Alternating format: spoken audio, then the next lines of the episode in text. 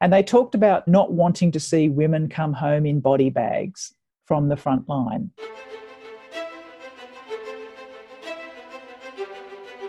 Welcome to the podcast where we track down Australian war veterans, have a chat with them, and hear their stories. I'm Alex Lloyd, and this is Life on the Line. The only thing I was scared of was failing, with letting down the people there that I was supposed to support. Things went south really bad. You've got to have an element of crazy to be good at what we do. There was an ego attached to being a gunfighter. Being around big tall trees, thick shrubbery, potentially connects him to other moments in his life during battle. You're walking a minefield not knowing when your legs were going to get blown off. You know, we're a part of this The story of transformation is powerful. Jennifer Wittwer joined the Royal Australian Navy in 1981 as a supply officer. She went on to have an international career as a thought leader, humanitarian, and advocate for women's rights, equality, and empowerment. Some of her roles in uniform have included being the first ADF gender advisor to NATO operations in Afghanistan and a secondment to UN Women in New York. I spoke to Jen over a sometimes shaky Zoom connection. My apologies, I blame the ACT's topography and the NBN. This is our conversation about Jen's military career and women in the Defence Force.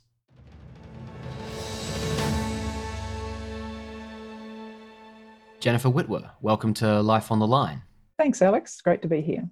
Tell me, where did you grow up? I actually grew up in Sydney, in the northern suburbs, um, little suburb called Thornleigh, and my high school years were spent at Hornsby Girls High School, and my local beach was Mona Vale Beach. So that's the memories I have of uh, growing up in Sydney. Certainly, our schooling was focused on academic studies and things like home economics, and not not so much sport. I did play netball, which I think tends to be the choice of sport of girls back in those days. We'd go to Wiseman's Ferry to have barbecues and picnics, and um, you know we'd go to the beach quite regularly. So we were out and about, and uh, very fond memories of growing up in Sydney with beautiful weather.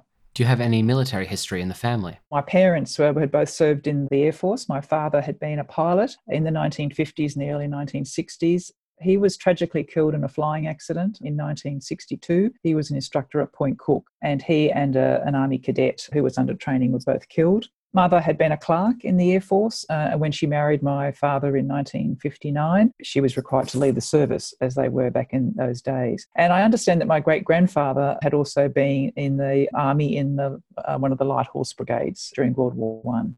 That must have had quite a significant impact on the family, the accident with your father. Yeah, it did. And of course, this is the early 1960s. There was very little support for widows. I mean, we got support from Legacy. There was a very limited support from the Air Force, and she was required to leave her married quarter very quickly. So my mum packed everything up. She had my older sister, and she was pregnant with me, and she had to move to Sydney, get a job, find childcare for us, um, and so on until we went to school. So that, that was my recollection of my very early years. Uh, she remarried when I was about five or six, and, and life changed. But I do remember her being, you know, a very strong and resilient woman, and I think she puts that down to her few years that she spent in the Air Force, um, which she still speaks very highly of, and of course meeting her husband and spending a few years with him.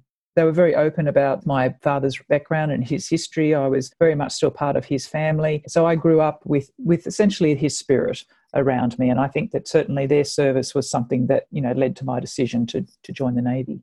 This might be a hard question to answer with hindsight, but besides your father, do you remember what your perceptions of the military and military service people were when you were growing up? Look, I don't think I really had any notion of what that looked like when I was growing up because we didn't uh, have any military family friends and we didn't, my mother didn't mix with anybody from the military after uh, my father's death. So we were sort of isolated from that. I think my decision to join was based primarily on moving into a career that felt that it was similar to the schooling that I'd had. I'd also had a reasonably sort of structured and regimented upbringing as well too. Um, the Navy and also the, the uh, New South Wales Police is the two careers that I was very much interested in and applied for and actually got accepted into both, but I elected to go with the Navy.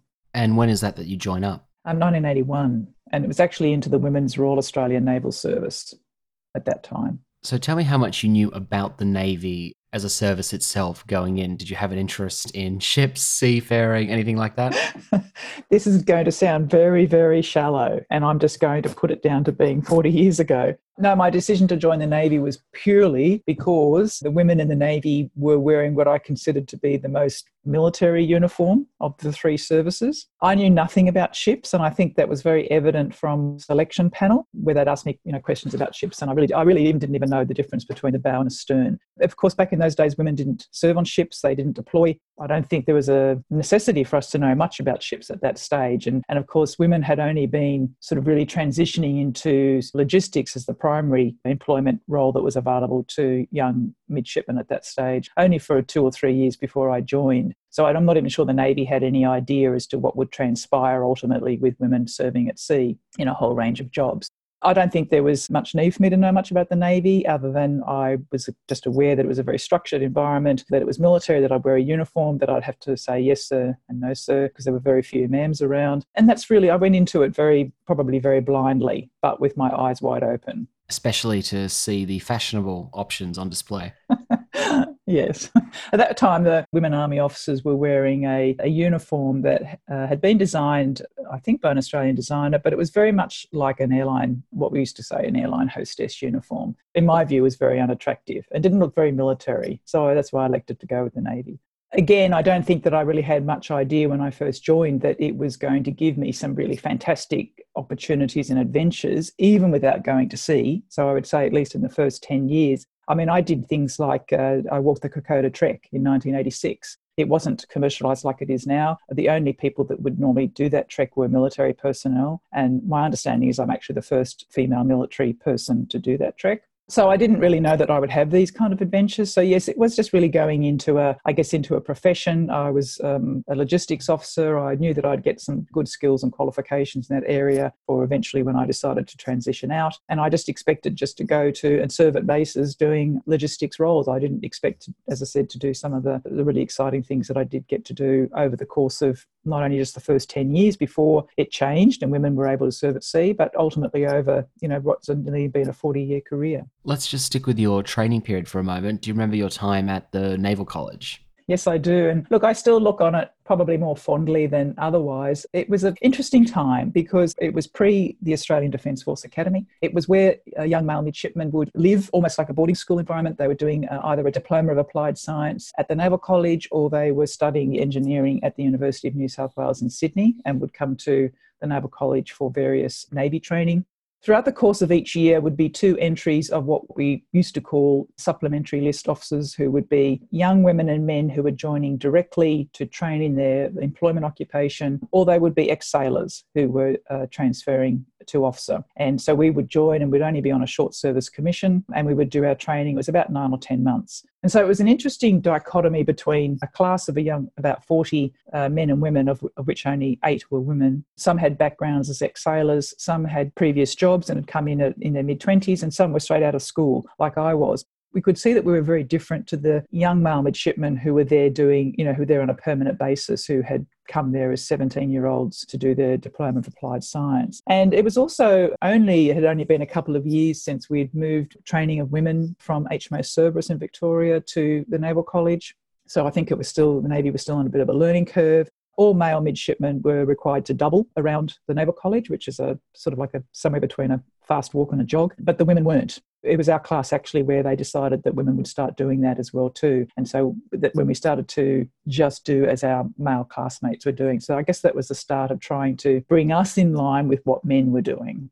So, looking back on it, it was certainly a very interesting time. There were some difficulties. We were required to complete task books. These were being managed by senior midshipmen. Their cabins would have you know, pornographic pictures on the walls. Sexist jokes were common. There was that kind of that, and also that sort of leering behaviour and young people's behaviour, I guess, in a cloistered environment, which wasn't overly comfortable. But in any event, I just, you know, head down, bum up kind of approach and got on with what I had to do and graduated when I was, you know, the time came to graduate. Because as you alluded to, this is a real steep learning curve for the Navy at this point because they're starting to mix the services. The separate women's service has been disbanded recently, and correct the timeline if I've got this wrong, but I believe this will be just after the Sex Discrimination Act was passed as well. So they're essentially throwing you in a melting pot together and stirring. Yeah, exactly. So it was 1984 when the Sex Discrimination Act came in, which then, of course, required the women's services to be disbanded. So it was the end of the women's services as we knew it. And it was very much what you just described there add women and stir. Tell me about your first few years out of the college before you finally get a seafaring deployment. It was very much uh, just a traditional logistics pathway. I was at HMAS Cerberus in 1982 doing my basic supply course, which was employment training I was required to do, and then up to Sydney and Nowra to complete a task book, and then just onto some normal postings in bases. And this was really up until the early 1990s before they lifted the gender restrictions on women serving in combat related roles, which then opened up uh, positions at sea. And that's, uh, that's a really another phase of my life from about 19. 1993 on. But I guess the first 10 years were really spent doing uh, just very basic logistics jobs, the kind of experiences my male colleagues would have as well too. But for them, they do a shore posting and then a sea posting and a shore posting and a sea posting, whereas we were just delegated to shore postings. But I really had some wonderful experiences. A, a highlight for me was two and a half years as the Deputy Supply Officer at HMAS Nirimba in uh, Quakers Hill in Sydney. It used to be the establishment where we trained our technical apprentices. It no longer exists there for up to four years doing their technical training and trade training. And we had numerous sport and recreation clubs to keep them occupied. And I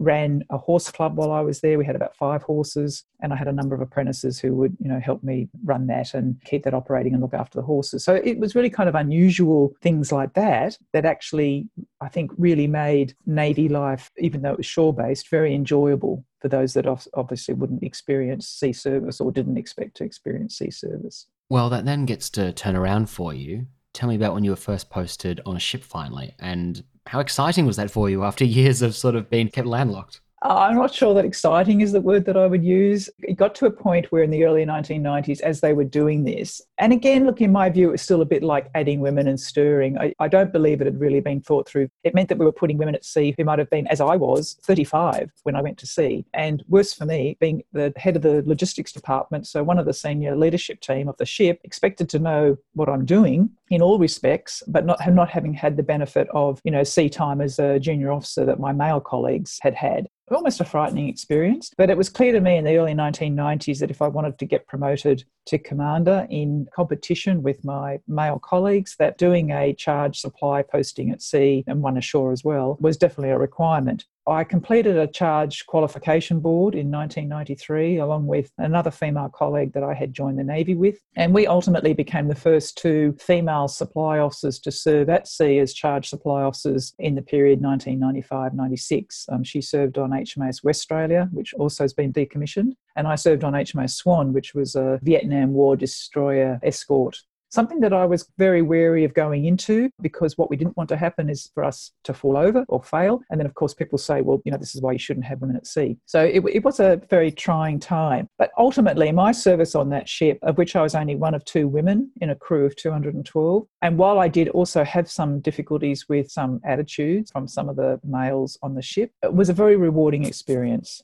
for me and one that I'm, I'm glad that I did take up ultimately. I certainly place a lot of value on what that experience gave me, just in terms of progressing my logistics experience. I was also the helo control officer, and I was also the nuclear, biological, and chemical defense officer. So these were all new things to me. They were all challenges. They were something that I believed that I did well, and I enjoyed that posting. And as I said, I got a lot out of it. You mentioned just then two of 212 in the crew.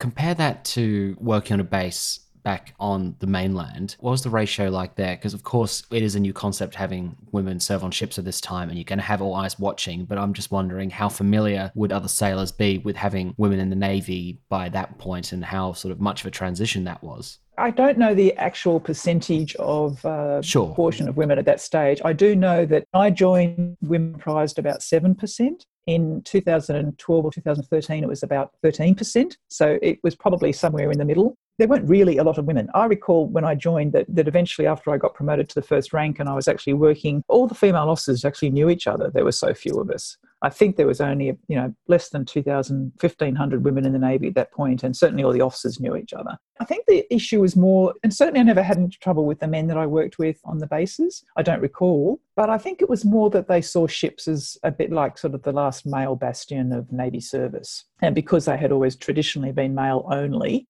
Whereas on shore bases, while we had been previously part of the Women's Royal Australian Naval Service, we had still served with our male colleagues, uh, you know, since World War II on bases. So women had always sort of been part of the landscape on shore bases. For our ships, that was the sort of that, that last bastion of the you know the male domain. We've both made reference to the concept of adding women into the melting pot and stirring. Can uh, get you to elaborate on actually why you found that to be an ineffective means of integration? What that sort of really does is that it just says this is the standard, or this is the organization we have, or this is the, the way that we operate, and going to add you in and you have to adapt. And of course, we've had some difficulties with that over the years. For example, you know, putting women on ships at sea. We've learnt since then, and where we've made changes in our combat roles, for example, we've done it differently. The problem is, is that that then sets this or has this perception that there are these set standards, which are, of course, are male standards, and that women have to meet those standards in order to be seen to be equal. And that's the way it's always been perceived instead of perhaps a more transformative approach where the organisation might say, okay, we have women and men serving and other diversity as well too, I might add. We're not just talking about women and men. And then how does the organisation adapt to that? And I think that at the moment, the current generation, the you know, the 2020s is going to be a time where we actually do have to adapt to a changing population, their different backgrounds, their different ethnicities, their different approaches to work. These are all things that all the diversity of our people in Australia that we need to take into account. If any organisation continues to operate the way they did 20 years ago and expect people to adapt to it, I think that's the wrong approach. We have to continue to evolve organizations that actually evolve more with the diversity that comes in is better than this notion that keep doing the things the way we've always done them and that women have to meet those standards. And that can be as simple as, for example, there's always been this ongoing myth or perceptions that to be equal, women have to do the same annual fitness test as men. And yet there is, you know, research that plenty of research out there, especially from the US that's worked with the US military, that shows that men and women can be equally fit but they have different pathways to get there, or they might have different standards to reach because of the different physiology. And so these are just common sort of misconceptions about when we talk about equality for women and men in our organisation, that it's been about women adapting to men's standards. You know, some people just seem to be very fixed on that notion that we have to adapt to those standards as opposed to perhaps the standards being changed in order to accept more readily the different diversity that we require now in our organisations. Sort of two concepts there I want to jump on and explore more before we continue with your story, if that's all right, Jen. The first being, as you say, that you're not evolving the organization if you're just saying, here is the status quo and adapt to it. And I think even take out the concept of you're having to adapt because there's new blood coming in or a new form of diversity coming in or what have you. It's just not healthy for any kind of institution to just simply be static and never change or evolve anyway. Yeah. And I think that, you know, in 2020, there's plenty of examples now for organizations to look at and go, that's not the approach that we should take. Perhaps we should do things differently. I think from what I've seen of Navy over the last, it did evolve. And so it, while it started with this notion that, you know, women just transferred into the men's service, women couldn't serve at sea until they lifted the gender restrictions on combat related roles. Women couldn't serve in combat roles until they lifted the restrictions in 2011 it's continually evolved. What's also evolved is the culture of the organisation, and that has been done through targeted cultural reform programs. It hasn't happened naturally. And so, any organisation that, that has been historically or traditionally one gender which seeks now to change to take both or others, other genders, actually needs to look to the lessons learned by other organisations. And definitely for us, undertaking a very targeted cultural reform program that looked at things like our leadership, how people lead, what training we give people to become leaders, what are their behaviours in the workplace, how we're assessed on meeting Navy's values, how the Navy was actually even structured to make the best of the people that we have and the diversity we have, the capability that we have, and what's the best operational outcome for us. This was a program that started in, in about 2009, New Generation Navy. It's still ongoing. So clearly, they're seeing this need to continue this program identify those spots perhaps where they haven't touched on before, and continue to make the organisation a place that is becoming more adaptable to different genders, to people's different sexualities, to people's diversity. And I have seen that physical change occur my perspective is to organisations now that really are trying to evolve from an old model into a new one, take the lessons that they can see from other organisations and do them without making the same mistakes that we might have made.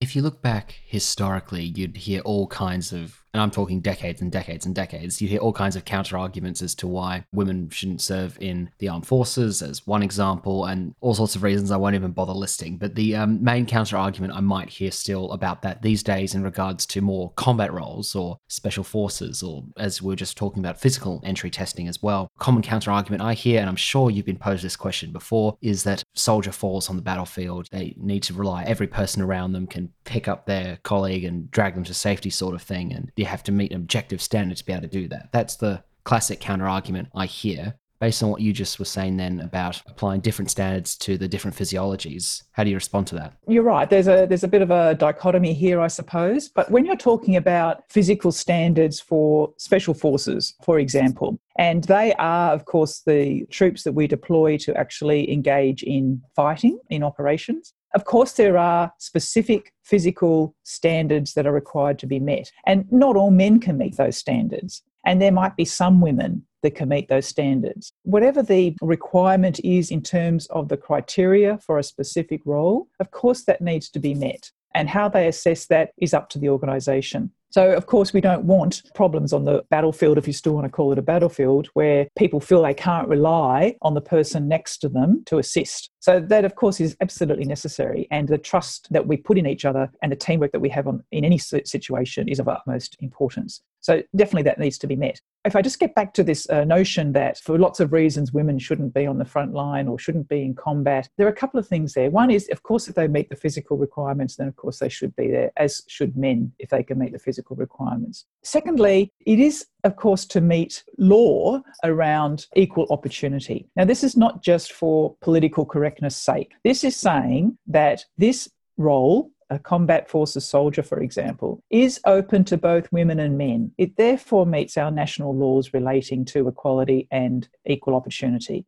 It doesn't mean that there's going to be a bunch of women who will try to join combat forces, but it is about just saying that both women and men have the opportunity to apply for this role if they wish to. And then, of course, if they meet the criteria. The second thing is, is that I remember when the restrictions were lifted on combat roles in 2011, there was a lot of older people's perceptions about what that would look like. And they talked about not wanting to see women come home in body bags from the front line. And there are a few things I'd say about that. Firstly, that really there is no front line anymore. We don't have the sort of the traditional fighting that we did in Vietnam or World War II, much more sort of covert operations. and, and, I'm not an expert on combat forces, so I'm not going to speak to what they do. But the reality is, and I faced this when I was in Afghanistan in 2013, where I was deployed as a gender advisor, I was a Navy officer, I was working in a NATO environment, and I had to travel from my base at Kabul airport into the green zone twice a week in a convoy of armoured vehicles, wearing and carrying two weapons and being prepared to use them if I had to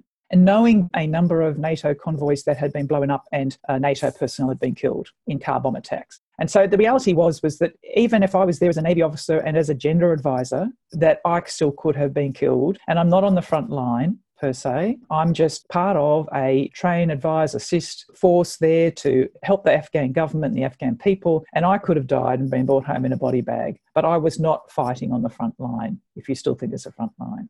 So I think we've got to be realistic about the sort of roles that we now deploy to. The requirement to actually have mixed teams of women and men is really important and it's well researched. There's a lot of literature out there that talks about better operational outcomes when you have mixed teams or when you have the diversity that actually reflects the communities to which we deploy. And we could, you know, have a very long conversation about what those benefits are. But ultimately, we need both women and men and some other diversities. Of course, speaking the language, for example, of the country that we might deploy to is also very helpful. So we need those different diversities in our teams in order to better to respond to the situations that we might find ourselves come up against in those deployed areas. Absolutely. And I'm going to jump us back into your personal story here because we've got right into some of the meat of the subject matter already. So I want to talk about how you made that transition from being naval supply officer, logistics, to working in this gender diversity field. What prompted the change and your journey through that essentially? It came at the right time and I was in the right place at the right time. But for me personally, my journey, particularly around supporting women and wanting to be part of any change that our organisation would go through that would provide more meaningful opportunities for women, really started back in 1982 when I was the victim of a sexual assault. And I'm very open about it because it's on the public record. I've been through the DLA Piper and Dart review process. I've spoken about it publicly because for me, while I don't labour the point that it actually occurred, and it occurred to a lot of women and men, and of course it had dire consequences for some. For me, I took it as there was a silver lining in this. And that for me was that I wanted to help ensure that other women would not experience the kind of things that I experienced. So I mean, there was, you know, a lot of sexual harassment, for example, a lot of propositioning, treating women as though that they were just there as sexual objects, regardless of the job or the rank that we held. These were all sort of the cultural and attitudes and behaviours of the men in the environment that we were working in at the time. Not all men, I have to say. Hashtag not all men. All right, I agree with that. But look, that made for very difficult times. But for me, I really wanted to you know, be part of any change that was going to address that and make women's experiences much better. And so there was a couple of touch points in the, particularly in the mid 1990s, when Navy uh, introduced a policy around good working relationships, and they were starting to train up uh, men and women as advisors to help men and women who might have been subjected to that sort of inappropriate or unacceptable behaviour. And that was really the start of eventually the defence policy, which is now well and truly in place around unacceptable behaviour. And so there was an opportunity for me there to train as a, an equity advisor. When it transitioned into defence policy, and then it was around about 2002 there had been some extensive reporting in the media around some sailors' behaviour overseas, both at Christmas Island and Diego Garcia, which is a little island in the Indian Ocean. Behaviour by our sailors on our ships that had been visiting. And so the Navy had actually deployed me and three others Air Force group captain, an Army warrant officer, and another Navy lieutenant across to Diego Garcia to do a quick investigation into the allegations that had been made there. And it was about just poor behaviour, not specifically against women per se, unacceptable behaviour in public. And so from that arose the opportunity to take up a new position as a director of Navy organisational culture. So the Navy had decided that it wanted to see it could reinforce its values, its mission, how they could get people to observe those values and, and act in that way. And so this was really probably the start of Navy's cultural reform journey. I worked in that role for a couple of years. I then took five years out as a reservist because my oldest daughter started school and I wanted some flexibility around spending time with her. And I continued to work as a reservist for five years. And then the opportunity came to come back into full time service and back into that Navy organisational culture role. Nobody else wanted it. And I thought, well, it's work that I really enjoy. It's talking about cultural change. And this might give me an opportunity to, to do something different. So I took that role again in that role, I had a very supportive Deputy Chief of Navy, uh, Rear Admiral David Thomas, who supported my ideas of creating some programs that would assist women. So, a women's leadership program, a networking program, and a mentoring program, which were all designed just to provide uh, individual professional development opportunities for women not necessarily attached to any uh, pathway to promotion or any pathway to specific roles, but just to give them the confidence to continue to progress their careers. So we did that. And so that, I guess, was really the start. And then, as it's outlined in my book, there's really has been just about eight or nine opportunities and roles that just evolved from each other and rolled into each other. So it's, a, it's really quite a, a long journey. It's over about sort of 11 or 12 years now. But essentially, from that role, I then moved into the team that was developing the new generation Navy Culture Reform Program that I mentioned before. That evolved into another inaugural role where I was appointed as a strategic advisor to the Chief of Navy on women's participation in the Navy and how we could develop and support their leadership development. So, this notion of giving more time and attention to women's recruitment and retention was being advanced. Parallel with the work we were doing in Navy, Elizabeth Broderick, the previous Sex Discrimination Commissioner, had undertaken her review of the treatment of women in the ADF. And so I was responsible for implementing that within Navy. In that role, also, I had exposure to the NATO Committee on Gender Perspective, uh, which is really where I learnt about gender advisors in NATO operations, which were, of course, at that time just Afghanistan and Kosovo. That led into being selected as the first ADF person to deploy to Afghanistan as a gender advisor. And then in that role, gave me the skills and the knowledge to then come back into another role that was created for me to lead the ADF implementation of the Australian Government National Action Plan on Women, Peace and Security, a United Nations Security Council resolutions on the role that women play in conflict prevention, management, and resolution. Oh, sorry, actually, Jen, before we go to the National Action Plan, I want to roll back. Can you tell me a bit more about your experiences in Afghanistan, what you were seeing there, what you were doing there? My role was as a gender advisor, which uh, was a role that had been established by NATO in response to the United Nations agenda on women, peace, and security as a means to assist a commander in implementing those resolutions as part of a commander's plan for the operations.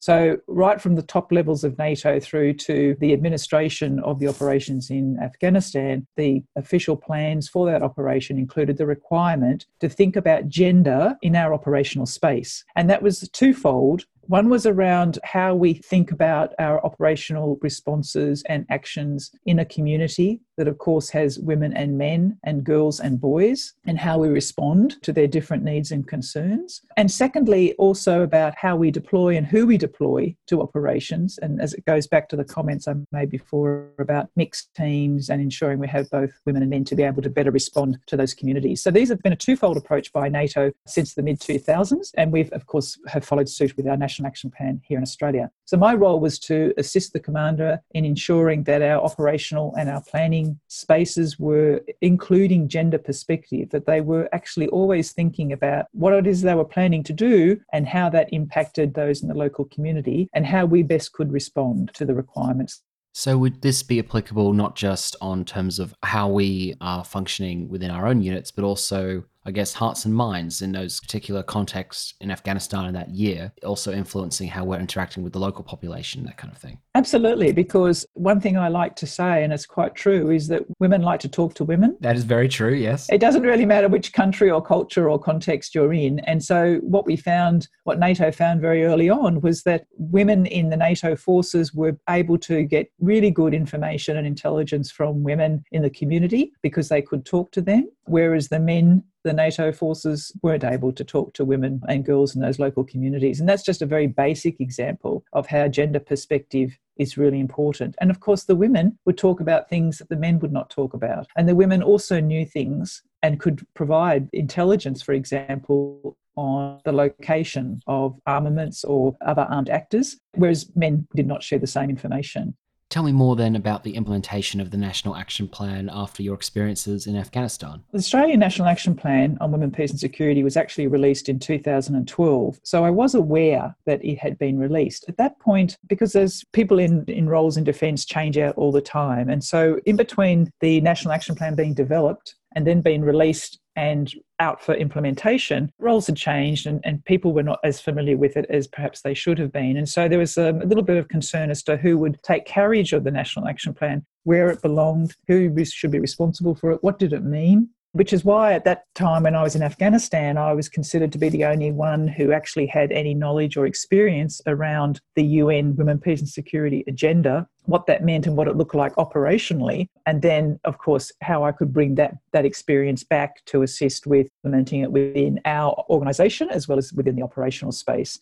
So it was a bit of a, a new area. It was something that people uh, misunderstood a lot of people thought that it was part of Elizabeth Broderick's review into the treatment of women in the ADF. Now, I might add that her review, which was essentially around women's participation, is a very important part of the UN Women, Peace and Security agenda. And many militaries around the world are including that part equality requirements in their responses to national action plans as well too. But because we'd already had the Broderick review, that was being progressed separately and concurrently we focused our National Action Plan efforts on how we built a gender perspective into operations. And that's primarily where the ADF has continued to focus its, its activities. Within the region, within our contributions to UN peacekeeping or NATO operations, we are required to abide by you know, certain training and standards that the UN and the NATO hold as part of our participation in their operations. And we have also included a gender perspective in, for example, the regional activities, uh, exercises, and so on that we might contribute to, you know, with other regional partners. And we are influencing their inclusion of gender perspective within their processes and systems.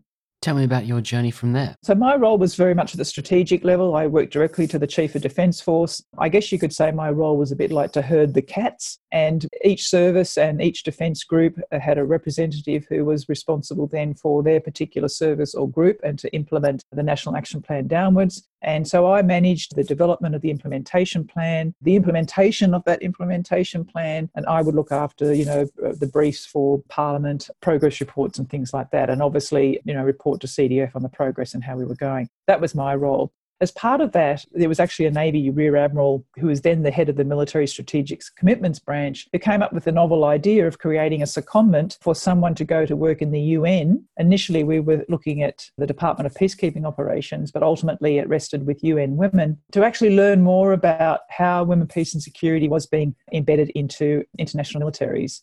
So we created this five year secondment. And uh, when I completed my role as the director of the National Action Plan, I was the first person to take up the secondment. And that involved working in UN Women as a policy specialist on peacekeeping and sexual exploitation and abuse. Um, there were two areas that one was to look at the role and the numbers of women in peacekeeping, both military and police and civilians as well as the integration of gender perspective into the actual conduct of military operations. And sorry, this is on secondment to New York. Yeah, sorry, UN Women headquarters in New York. And the idea was that the secondees would get a much broader exposure to the whole women, peace, and security agenda, of which not only UN Women, but of course, Department of Peace, now Peace Operations, the old DPKO, and other UN agencies also shared responsibility for implementing. But UN Women has a very unique situation. They have uh, country offices around the world. There is quite a lot of work where UN Women is supporting the integration of gender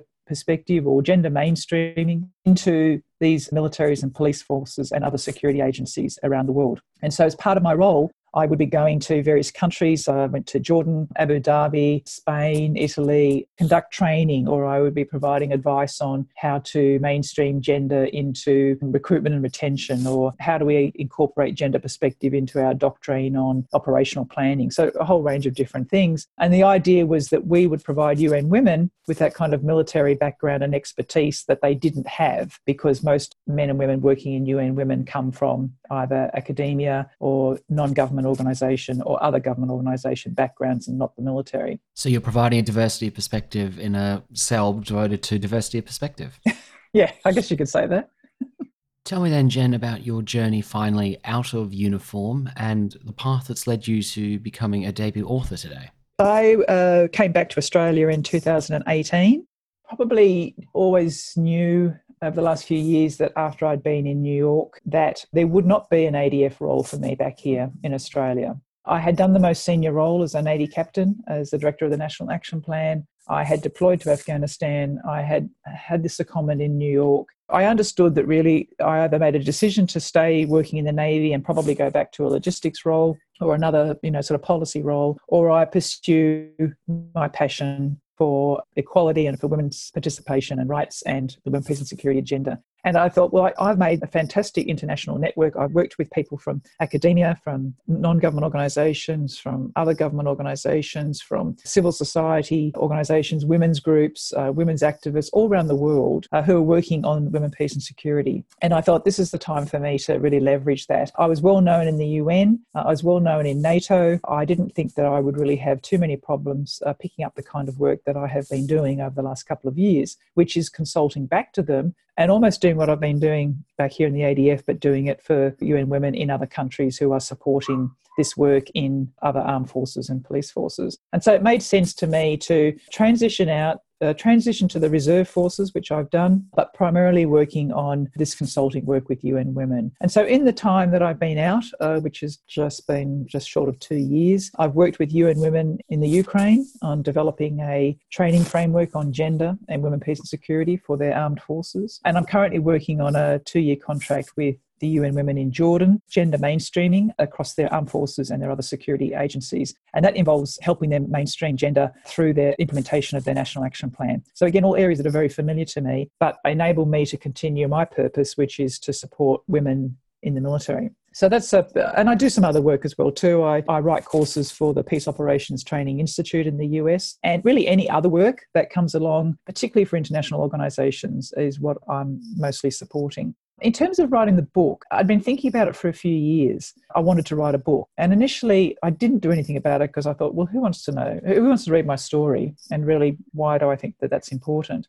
So I, didn't really have an idea of how I wanted to sort of, I guess, focus the book. And it really came to me last year that there was so much that I was sharing with women that I was mentoring, uh, with workshops that I was running, with even just the consulting work I was doing in the international space, a way to bring it together. The strategies that I help women with in working in male dominated professions, but using my story to support those strategies. And so, with the book itself, it is about my story and my journey. And there are some low points and there are some high points. It's designed to just show where I say that this is what I did and, I, and how I achieved it. So in terms of a strategy for women, and this is just a story that demonstrates how that how that came about, or how I overcame that, or how that changed things for me. And so I was able to bring the two together. So it's been a labour of love, definitely for me, to bring this together and to be able to share it more broadly than I was in just the individual work that I was doing. So that's really how the, the book came about. Well, Jen, what is the book called and where can people look you up online? So, the book's called Against the Wind How Women Can Be Their Authentic Selves in Male Dominated Professions. It can be bought from mainstream online bookstores like Amazon, Book Depository, Booktopia, Dymocks, and so on. And also, it can be purchased through my website, which is jenniferwittwer.com. Thanks, Jen. And we've talked a lot about not just your career, but obviously using your career as a lens to this much bigger growth and evolution of women in the armed forces, and again, specifically more the Navy through your experiences. Obviously, it's an enormous amount of change from when you joined to today. Looking at the armed forces today, what's your outlook on the future of the ADF in terms of integration and diversity? from the efforts that have been undertaken across all aspects of the employment life cycle, so from recruitment right through to transition, in many regards, the statistics are increasing and are more positive. And certainly, uh, more recently, decisions are being made to really target efforts to improve those statistics. So, to improve the numbers of women that we recruit to what were probably previously, you know, male-dominated roles, so combat roles, because of that necessity to have the diversity that we need. Conversely, of course, we might want to look at how you know more men that we recruit into some of the more female traditional roles, such as nursing and health. So we want a more balanced, I guess, a more balanced workforce. And so I know that, that you know that they are now looking at certainly CDF, uh, the Chief of Defence Force is leading this. Look at best practice ways of increasing women's recruitment, increasing their retention. So how do we hold them for a longer period of time?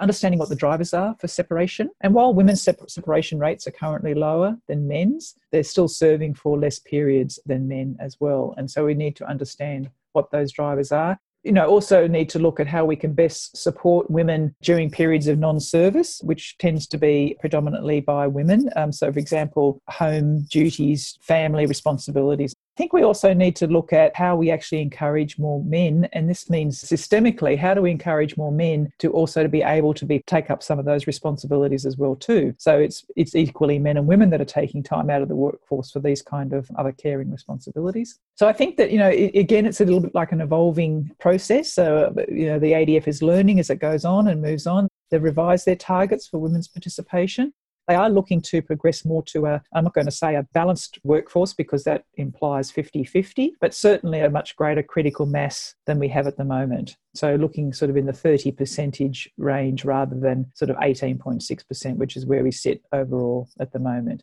Work in progress, as they say. Jennifer Wittwer, thank you for your service and for your time today. Thanks, Alex. It's been an absolute pleasure to be here today. Thank you.